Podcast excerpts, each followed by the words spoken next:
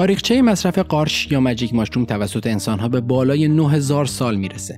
حتی امروز همین قارچ به عنوان یکی از روانگردانهای طبیعی استفاده میشه که باعث ایجاد توهم و رویا در شخص میشه. حالا بیایید ببینیم که واقعا چه اثری روی مغز می‌ذاره.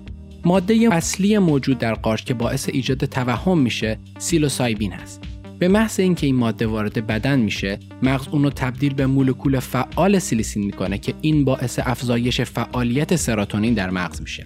علاوه بر این سیلیسین ساختار شیمیایی بسیار مشابهی با سراتونین داره که باعث میشه این مولکول بتونه به گیرنده های عصبی در مغز بچسبه و این افزایش شدید میزان سراتونین باعث میشه که شخص تجربیات و احساساتی رو داشته باشه که بدون محرک واقعی به وجود میاد و این همون چیزیه که ازش به عنوان توهم نام برده میشه. این تجربیات توهمزا می‌تونه حالتهای مختلفی مثل توهمات بصری شنیداری تا احساسات عمیق معنوی داشته باشه. اگرچه این گونه تجربیات می‌تونه برای شخص بسیار خوشایند و لذت بخش باشه برخی هم گزارش تجربیات بسیار ناخوشایندی رو دادن. تاثیر قارچ معمولا بین 3 تا 8 ساعت دووم میاره در حالی که مصرف کننده مدت زمان بیشتری رو حس می‌کنه چون درک شخص از زمان تحت تاثیر قارچ تغییر کرده. به علاوه دانشمندان حدس می‌زنند که مغز به طور موقتی ساختار خودش رو عوض می‌کنه. به این صورت که مانع از فعالیت های نرمال مغزی میشه و به جای اون ارتباطات جدید و پایدار بیولوژیکی تولید می‌کنه. این در نهایت حس تشخیص واقعیت از رویا رو تا حدی مشکل می‌کنه و در عین حال افکار شخص رو هم تشدید می‌کنه تا حدی که تقریبا امکان انجام کارهای روزمره غیر ممکن میشه. همچنین فعالیت مغزی در ناحیه مرتبط با خواب دیدن تشدید میشه و علاوه بر اون فعال شدن شیمیایی نواحی خاصی از مغز باعث افزایش حس ادراک و هوشیاری شخص میشه.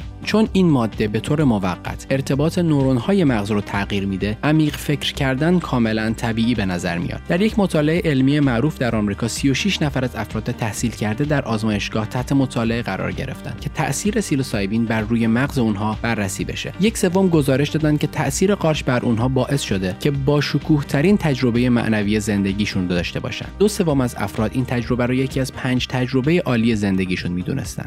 دو ماه بعد از آزمایش 79 درصد شرکت کنندگان گزارش دادند که احساس خوب بودن و رضایت در اونها افزایش پیدا کرده. خانواده و دوستان این افراد هم نتایج رو تایید کردند اما نتایج همیشه مثبت هم نیست. حدود 22 درصد از شرکت کنندگان گزارش دادند که لحظات بسیار ترسناک و همراه با پارانویا رو تجربه کردند و به دلیل تشدید این حس توسط قارچ این تجربه تبدیل به یکی از ترسناکترین تجربیات زندگیشون شده. چیزی که تا الان می‌دونیم اینه که قارچ اعتیاد آور نیست و ضرر بسیار کمی رو به اندامهای بدن وارد می‌کنه. در واقع یک مطالعه علمی در انگلستان نشون داده که این قارچ ها در مقایسه با دیگر مواد مخدر تفریحی کمترین آسیب رو به شخص می‌کنن. در نهایت دانشمندان معتقد هستند که قوانین منع استفاده از این نوع قارچ برای مطالعات علمی باید تغییر کنه تا قادر باشیم به طور کامل خواص مفید و ضررهای این قارچ جادویی رو بر روی مغز پیدا کنیم.